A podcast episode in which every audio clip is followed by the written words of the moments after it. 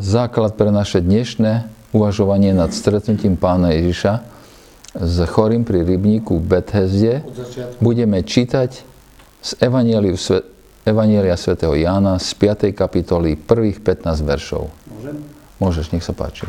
Potom bol židovský sviatok a Ježiš vystupoval do, do Jeruzalema. V Jeruzaleme pri ovčej bráne je rybník, po hebrejsky nazývané Bethesda. E, v piatom strporadí. V nich ležalo mnoho chorých, slepých, chromých, ochrnutých, ohnutých, ktorí čakali, až sa voda pohne. Čo to tu, že v štvrtom pánov aniel totiž 4, B.4, nerozumiem tomu.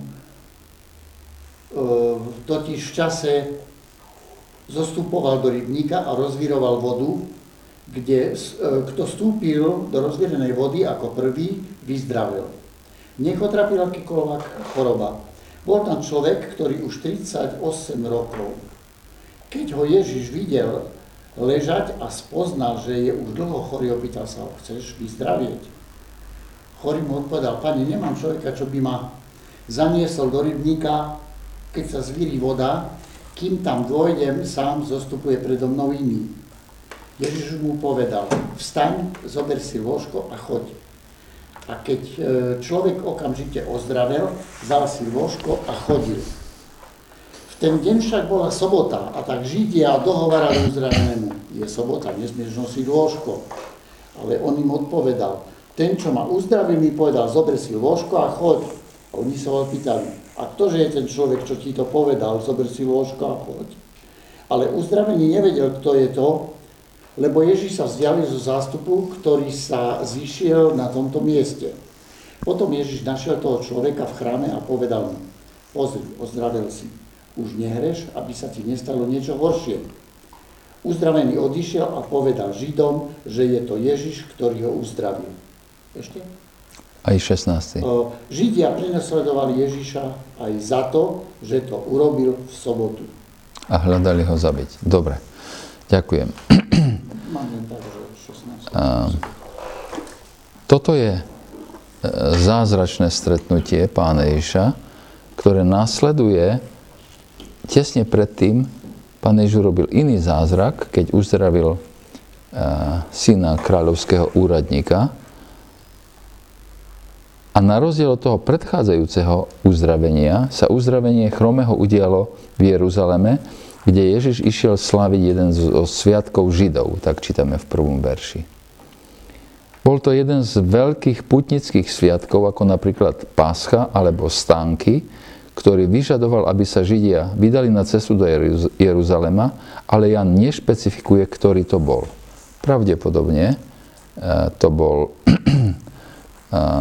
to bola Pascha. Bethesda bol názov bazéna. V skutočnosti to miesto obsahovalo dva bazény pri Jeruzalemskej ovčej bráne. A boli sme tam však te, pri tej Bethesde. Bethesda bola až do začiatku minulého storočia zahádzaná suťou a nikto nevedel, kde je Bethesda ale na začiatku minulého storočia bola vykopaná a dneska vidieť, že Jánovo evangelium má presne pravdu a presne popisuje e, to miesto. Presne to miesto. Áno. A je presne na mieste ovčej brány a proste, a takže, takže hoci ho církev to miesto nevedela nájsť 2000 rokov, keď sa našlo, tak je presne, ako to Jan e, píše, v svojom evanieliu. Bethesda je teda dom milosti. To, to je to, čo slovo to znamená. Keď, keď kde počujeme Bet, Bet El je Boží dom. Bet Saida je dom rybára, alebo ryby. To je, kde sa narodil Peter a jeho brat Andrej a s najväčšou pravdepodobnosťou aj, aj Filip. Betlehem Betlehem, dom chleba. Verím, že Bethesda, dom milosti, reprezentuje církev. Kde inde by sa ľudia mali stretnúť s milosťou, ak nie v církvi. Ľudia v církvi prijali milosť a tak by malo byť pre nich prirodzené a ľahké posunúť milosť ďalej. Na nešťastie sa stáva, že církev je občas miesto súdu, posudzovania či kritizovania. Ešte k tomu samotnému, k tomu samot, e, na čo taký, taký, veľký, taký veľký bazén by bol v meste. Sme vo veľkom sviatku židovskom a toto je na sever. Čiže keď pán Ježiš išiel so svojimi rodičmi, tak prechádzali do, do Jeruzalema cez Ovčú bránu. Ovčia brána bola ešte známa niečím iným. Pretože úplne blízko je chrám, tak cez Ovčú bránu privádzali ovečky na zabitie do, do chrámu. Ale keď ste cestovali peši v tej horúčave strašnej, ktorá je v Jeruzaleme, už v apríli je už obrovská horúčava, tak ste boli celý špinaví a bolo treba mať miesto, kde sa človek mohol minimálne osviežiť. No a také, minimálne o takých dvoch miestach vieme. Jedno bolo na juhu, Siloé, a druhé na severe, na tom mieste Betesda.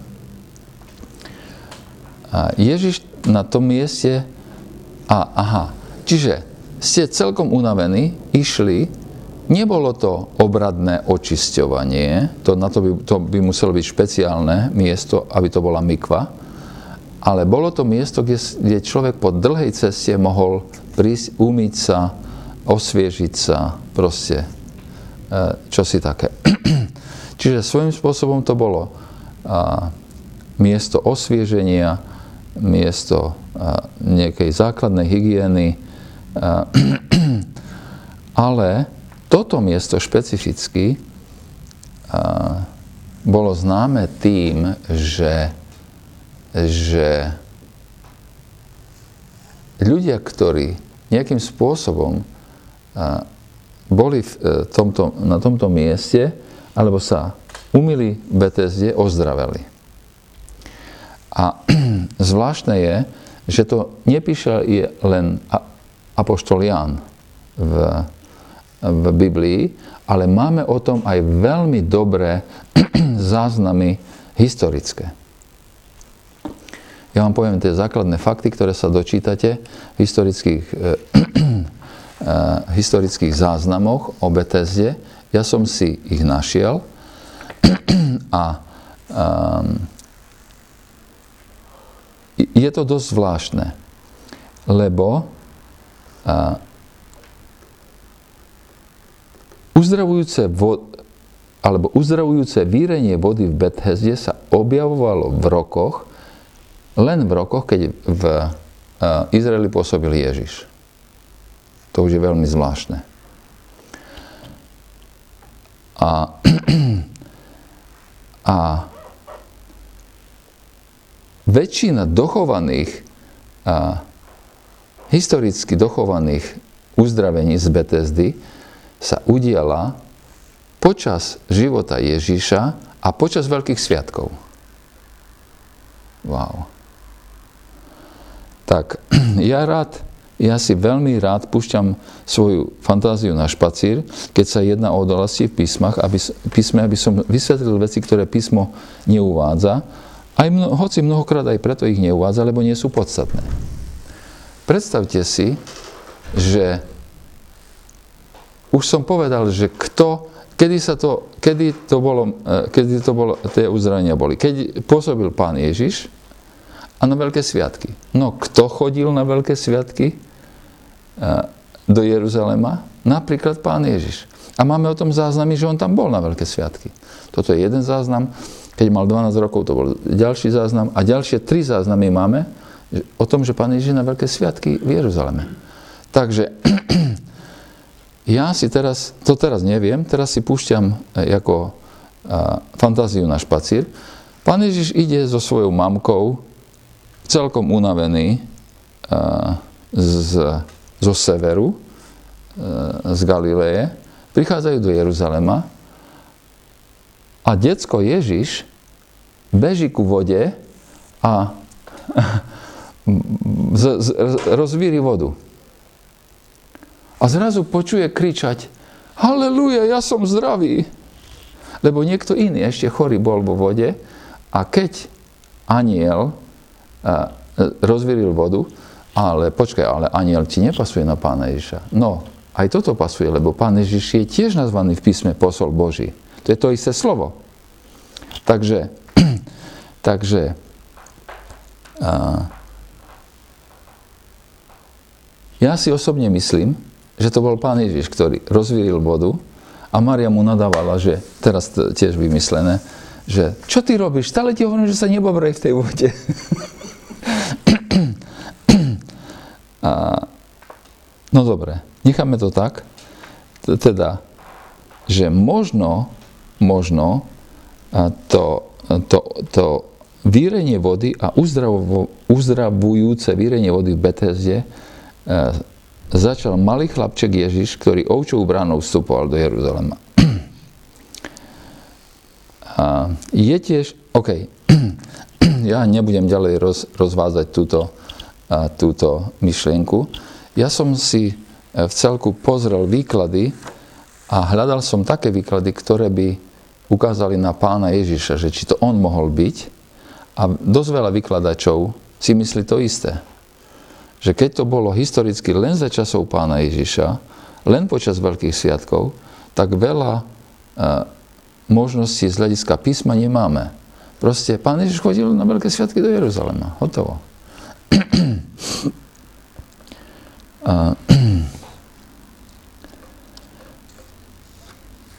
teraz. Takže už sme v našom, prí, e, no, v našom príbehu a pán Ježiš príde do mesta, do toho do toho, ku tomu rybníku a nájde tam človeka, bolo tam plno chorých ľudí, čítame, že boli nemocní, slepí, kulhaví, vyschli a všetci tí očakávali, že sa rozvíri voda a kto prvý vojde do vody, bude zdravý. Toto je aj historicky potvrdené, že je to pravda. A zrazu pán Ježiš tam nájde človeka, ktorý je 38 rokov, čo tam písmo hovorí? Že bol 38 rokov, 5. verš hovorí, že bol 38 rokov nemocný. On ne, nemusel nutne byť 38 rokov v BTSD, ale bol 38 rokov nemocný. o, o, o tom sme si istí. A je pozoruhodné, že takmer nič nenasvedčuje tomu, že tento muž mal vieru v Krista keď ho Ježiš uzdravil. To je veľmi dôležité, lebo vlastne uzdravenie stále spájame s tým, že ten, kto je uzdravovaný, musí mať vieru. Nečítame tu nič o tom. A neskôršie verše, nie na začiatku, ale pozdejšie, keď, keď je tam konverzácia so Židmi, a uvádzajú, že on ani nevedel, kto bol Ježiš v čase jeho uzdravenia. A oznámil Ježišové aktivity autoritám, ktoré, ktoré chceli obviniť z hriechu. To je ten 12., 13. a 15. verš.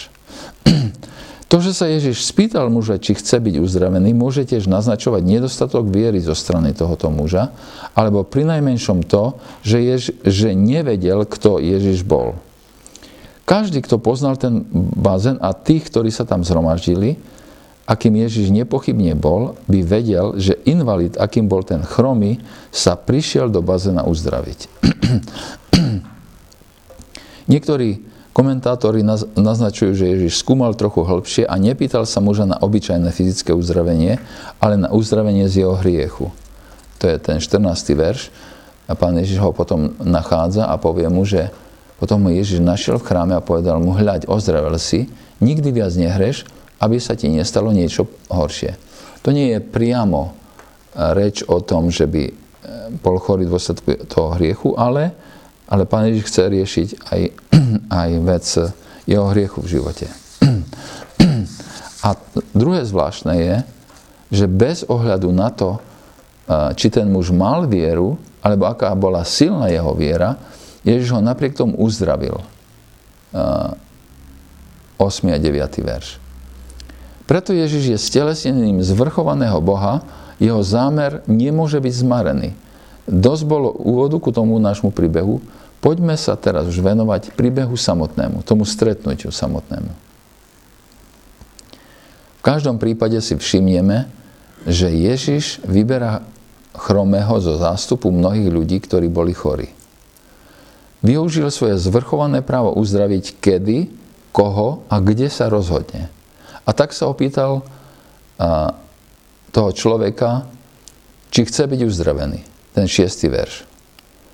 No, už toto samotné, tá otázka je veľmi, veľmi divná. Človek je 38 rokov chorý. A pán Ježiš sa opýta, chceš byť zdravý? To čo to je? Čo to tu vlastne vidíme? Tá otázka, chceš vyzdravieť, nedáva nejaký zmysel. Prečo by sa mal Ježiš pýtať nezmyselné otázky?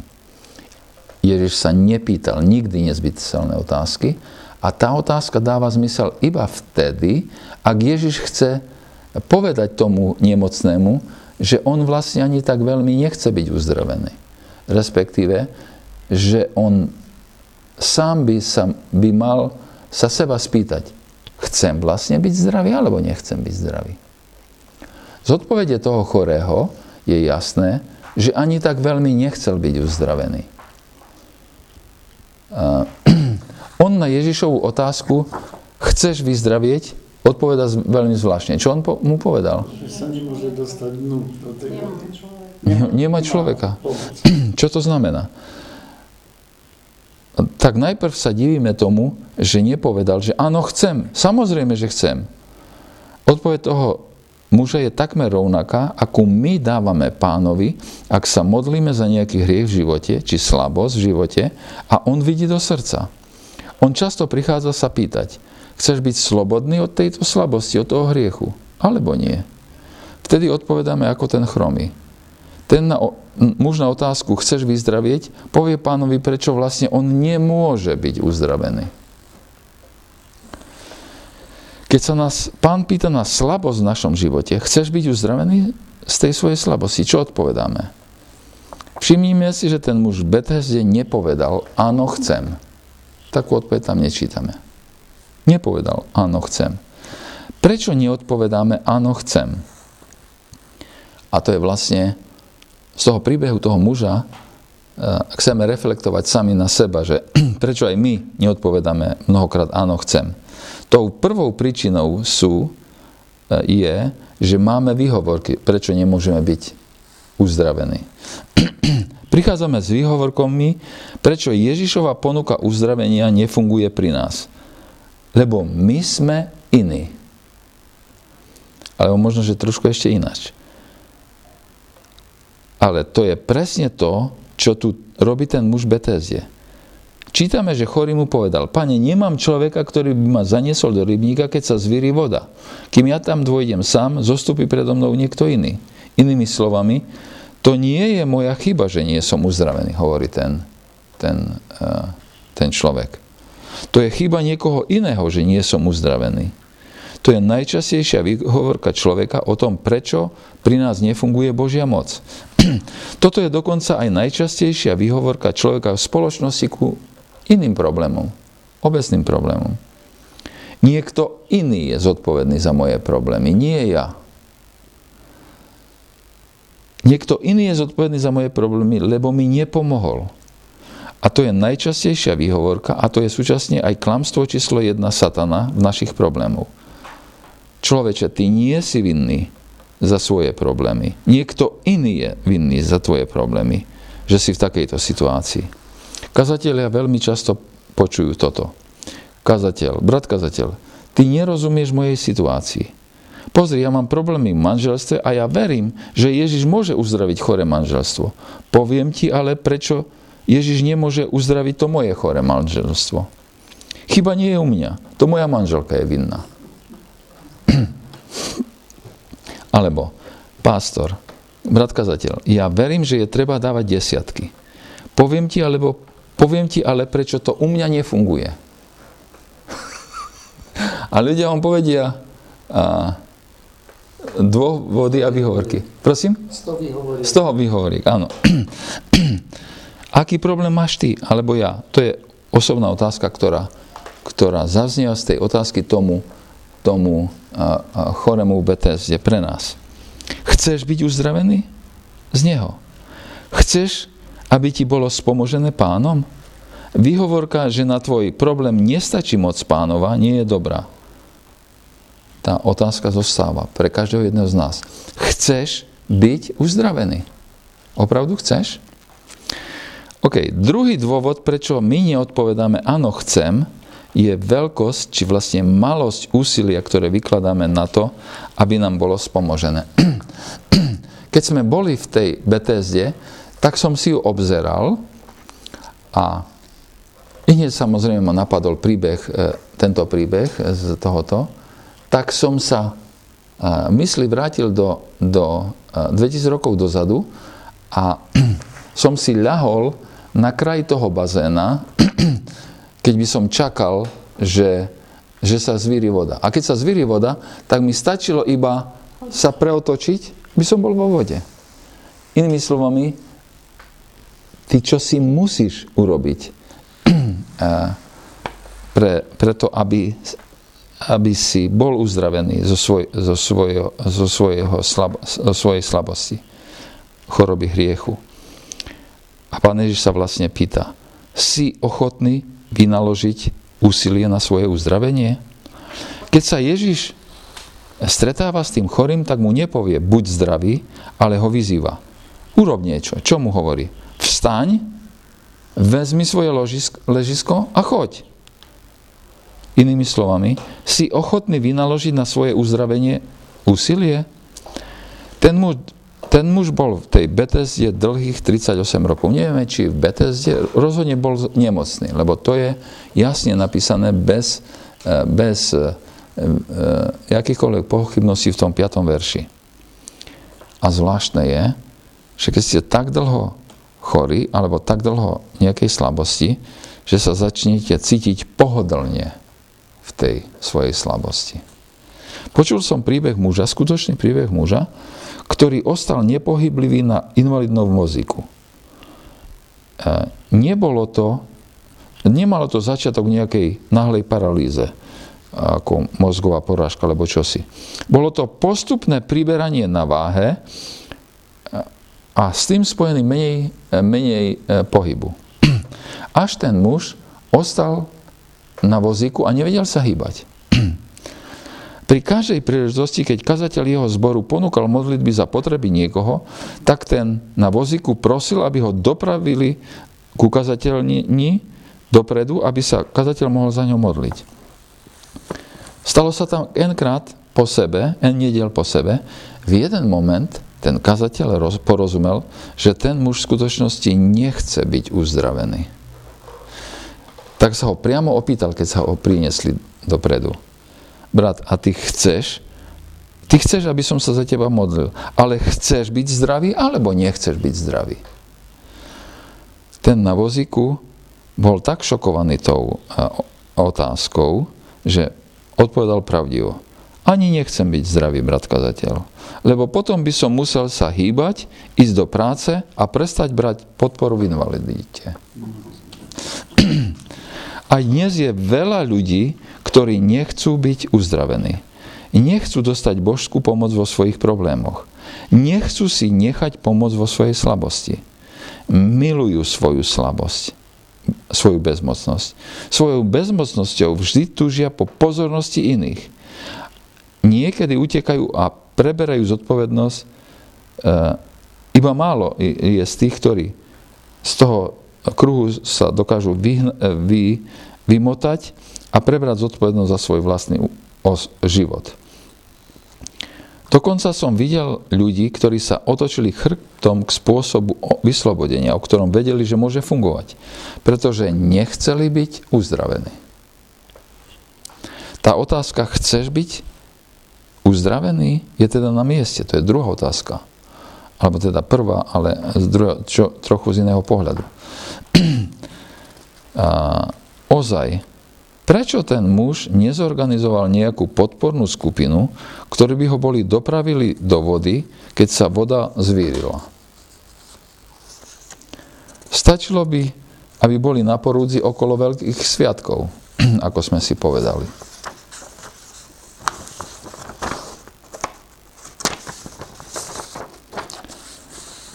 Ten príbeh hovorí, že je trochu pravdy na tom slovenskom prísloví, že pomôž si človeče a aj Pán Boh ti pomôže. v zmysle, že bez chcenia človeka dostať sa z núdze sa nedá dostať z nej von. A súčasne samotné naše chcenie si pomôcť vôbec nemusí byť dostatočné. To, že pomôž si človeče, by nebolo pravda, keby tam nebola Božia moc, ktorý, ktorá nám skutočne pomôže. No a teraz ešte sa pozrieme spoločne na to, ako uzdravuje Pán Ježiš. tak čo mu Pán Ježiš povie na, tú, na, na to jeho na to jeho na tú jeho odpoveď, že vstaň, áno, vezmi svoje lôžko a choď. Takže poďme po poriadku. Vstaň, vezmi svoje lôžko. Prvá vec, ktorú Ježiš povedal, aby urobil, je to, čo ten človek nedokázal a čo, o čo sa snažil 38 rokov. Pán Ježiš nerobí len také nejaké kozmetické. Jeho moc je dostatočná nie len na kozmetické úpravy. On mu hovorí, aby urobil niečo, čo nedokázal a snažil sa 38 rokov. Na základe čoho mu Ježiš hovorí tieto slova? Je dôležité to vidieť. Ten muž nejako tuší, čo bolo tým základom. Možno si myslel, teraz sa uh, trochu dáme do, do možného rozmýšľania toho muža, ten muž, ten muž si možno myslel, ak mi tento muž hovorí, aby som vstal a ja nemôžem vstať, musí to znamenať, že má v úmysle urobiť niečo, aby to už bolo možné. Tak sa jeho viera prenáša z jeho vlastného úsilia na Ježiša. On to musí urobiť. Ja nemôžem. Muž, muž musel tiež uvažovať v tomto zmysle. Ak mi tento muž chce pomôcť, musí sa rozhodnúť urobiť to, čo mi povie. Musím sa rozhodnúť urobiť to, čo mi povie. To je kritická stopa, ktorú mnohí míňajú, keď hľadajú pomoc od Boha. Vždy existuje niečo, čo im Boh hovorí, aby verili, robili a podľa toho konali. Toto je slovo činu. Pán Ježiš nehovorí, skús si vybudovať vieru vo svojej mysli, hovorí mu, alebo hovorí nám, aby sme niečo urobili. Vstaňte, postavte sa. Očividne to bola Ježišova vola, aby tento muž urobil to, čo mu povedal a v momente, keď sa vola toho muža zhodovala s volou pánovou, bola tu sila. Neviem, či niečo cítil ten muž, alebo nie. Písmo nám o tom nehovorí. Viem len, že do jeho kosti a svalov vstúpila sila a on mohol vstať. Vedel, že môže vstať, že môže vstať, aj to dokázal. A potom čo hovorí pán Ježiš? Okrem toho vstaň. Okrem toho vstaň dodáva pán Ježiš, vezmi svoje lôžko. Čo toto znamená? Prečo to povedal? Páči sa mi to, uh, páči sa mi, uh, čo o tom povedal jeden komentátor, G. Campbell Morgan, on povedal toto. Pán Ježiš to hovorí preto, aby ten, uh, aby ten chorý nepočítal s recidívou. Muž si mohol povedať, som uzdravený, ale mal by som tu radšej nechať tú postel. Možno, že budem ju zajtra potrebovať. Nie, nie keď, keby bol povedal, že by, tam, že by e, sa tam na druhý deň vrátil, tak to by bolo veľmi zlé. Ale neurobil to. Ježiš povedal, vezmi svoje lehátko, vezmi svoju posiel, zbav sa jej, nechaj ju tam. Inými slovami, hovorí niečo veľmi dôležité ľuďom, ktorí potrebujú byť uzdravení. Nerobte žiadne opatrenia, aby ste sa vrátili k tomu, čo ste urobili. Veľa ľudí tu zlyhá. Choďte domov a vylejte alkohol. Choďte domov a zbav sa drog. Spálte za sebou všetky mosty. Povedz nie nepriateľom, ktorí ťa lákajú do zla. Pravdepodobne zistíme, že niektorí z, ní, niektorí e, z ľudí sa vrátia. Spaliť svoje mosty nie je také jednoduché. Odrežte akúkoľvek možnosť návratu. Dajte niekomu vedieť o svojom postoji, ktorý ste zaujali, aby vám pomohol držať sa ho. Spálte svoje mosty, hovorí Ježiš. To je veľmi dôležité. Mnohých ľudí naozaj Boh zasiahol, vyslobodil ich z nejakého vnútorného postoja, zatvrknutého ducha alebo čokoľvek iného. Ale potom dovolili, aby sa milo, minulosť vrátila znova k ním a ocitli sa tam, kde boli. Náš pán povie, náš pán vie, o čom hovorí, keď povie, vezmi si svoje lehátko. Vezmi si svoje lehátko. A tretia vec, čo pán Ježiš povie, a choď. Neočakávajte, neočakávajme, že budeme prenášaní. Kráčajme. Mnohí, mnohí ľudia chcú byť povyliečení, nosení. Očakávajú, že sa okolo nich všetci zhromaždia a udržia ich v chode. To je spoločná oblasť zlyhania.